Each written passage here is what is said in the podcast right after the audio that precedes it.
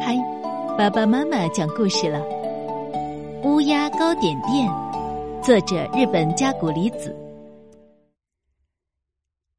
泉水森林是一个乌鸦小镇，那里有很多大大小小的树。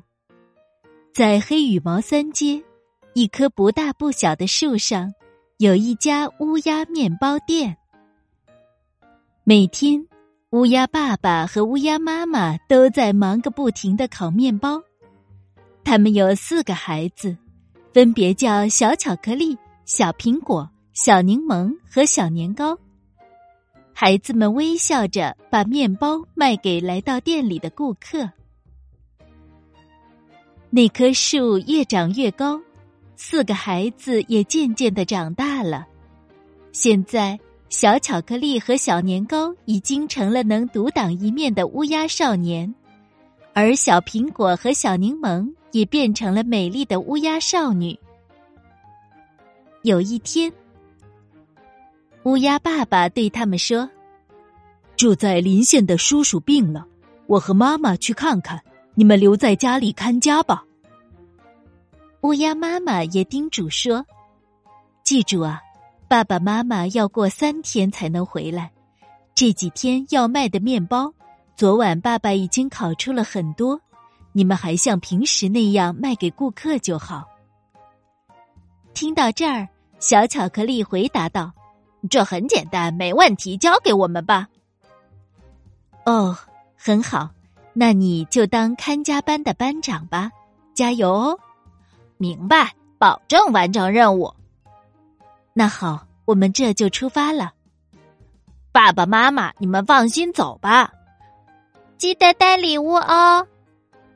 好的，好的，知道了。爸爸妈妈走了之后，班长小巧克力和小苹果、小柠檬、小年糕一起把店里打扫的干干净净，然后他们又认认真真的把面包摆放整齐。做完这些。小巧克力想，趁爸爸妈妈不在，我这个班长也来显显身手。于是他跑到里屋，像爸爸那样把面粉和上水，搅啊搅啊，揉啊揉啊。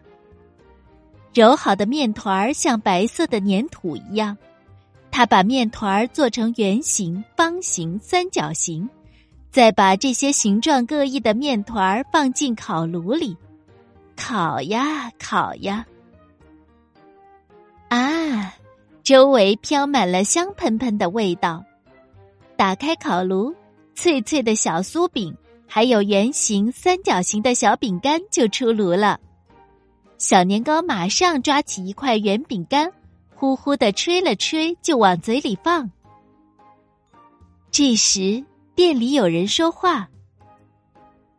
请给我拿那种我常买的面包。进来的是住在桥头、总是精神十足的小耳朵。小耳朵一看到这些烤的焦黄的圆形、方形的饼干，就被吸引住了。啊，太可爱了！你们还做饼干呀？这可太棒了！那我就不客气了。说完，他拿起一块饼干，动作比小年糕还要快。吧嗒吧嗒的品尝起来，还评价道：“嗯，烤的不错，只是味道还差点儿。要是能放点牛奶和糖就好了。”小巧克力一下子紧张起来，急忙问：“应应该怎么放呢？”“怎么放？就像平常那样放就行啊。”“好吧，要是你信得过我，我来帮你。我最喜欢做饼干了。”“哦，好啊，好啊，那就拜托了。”到了第二天，在小耳朵老师的指导下，一块块金黄的饼干出炉了。无论是味道还是颜色，都像模像样。然后，再给饼干挨个儿涂上果酱、奶油或者厚厚的巧克力。于是，一批漂亮又好吃的饼干诞生了。他们把这些饼干和面包摆放在一起。就这样，美味饼干开售的消息随着它们的香气四处传开了。很快，泉水森林的所有居民都知道了这个消息。第二天一大早，买面包的顾客和买饼干的孩子都来了，好不热闹。班长小巧克力，还有一起看家的小苹果、小柠檬和小年糕，都忙得热火朝天。看到这样的火爆场面，小耳朵和小巧克力商量，第二天要……他们烤出了松松软软的蛋糕，有草莓蛋糕、苹果蛋糕、菠萝蛋糕，还有巧克力奶油蛋糕。面包店里摆满了各种各样的蛋糕，这样一来，他们的店比前一天更热闹了。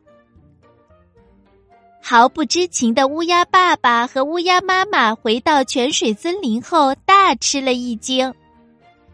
小巧克力给爸爸妈妈讲了事情的经过，他还说有很多顾客喜欢吃这些点心，所以他们要努力做得更好。于是，爸爸妈妈在面包店旁边帮他们开了一家蛋糕店。就这样。小巧克力当上了蛋糕店的店长，小耳朵成了蛋糕店的指导老师，一切都进行的很顺利。来买面包的客人有时会顺便去旁边买上些蛋糕或者饼干，来买点心的孩子在回去之前也会光临面包店。可是有一天。来了一个长着白胡子的客人，他问小巧克力店长：“你们店的生意这么好，真不简单呀！可是像我这种年纪大的人，更想吃羊羹和馒头，能帮我做吗？”站在旁边的小耳朵一听，微笑着说：“哇，很好的建议，我们马上做。”于是，大麻烦来了。当天晚上，在小耳朵老师的指导下，所有人都忙到很晚。然后，第二天和蛋糕、饼干一起摆出来的，还有香滑滑的羊羹、热乎乎的馒头、油汪汪的糯米团子和松脆脆的煎饼。连店名也由蛋糕店改成了糕点店。白胡子客人马上赶来，高兴的买了很多馒头和羊羹。此后，每天都有很多顾客光临这家新开张的糕点店。有一天，小巧克力拜托小苹果他们看店，自己去拜访住在桥头的小耳朵的爸爸妈妈。他感谢小耳朵老师教自己做饼干、蛋糕，还有羊羹，然后请他们同意让小耳朵做自己的新娘。住在桥头的小耳朵的爸爸妈妈很开心，住在黑羽毛三街的小巧克力的爸爸妈妈也很赞成。就这样，小巧克力和小耳朵举行了婚礼。婚礼上，客人们微笑着向他们道喜，所有客人面前都摆满了漂亮的蛋糕，还有红白馒头等点心。从那儿以后，一直到现在，在泉水森林里，紧挨着面包店的小巧克力和小耳朵的糕点店生意越来越兴隆。这个关于美味糕点的故事到这儿就讲完了。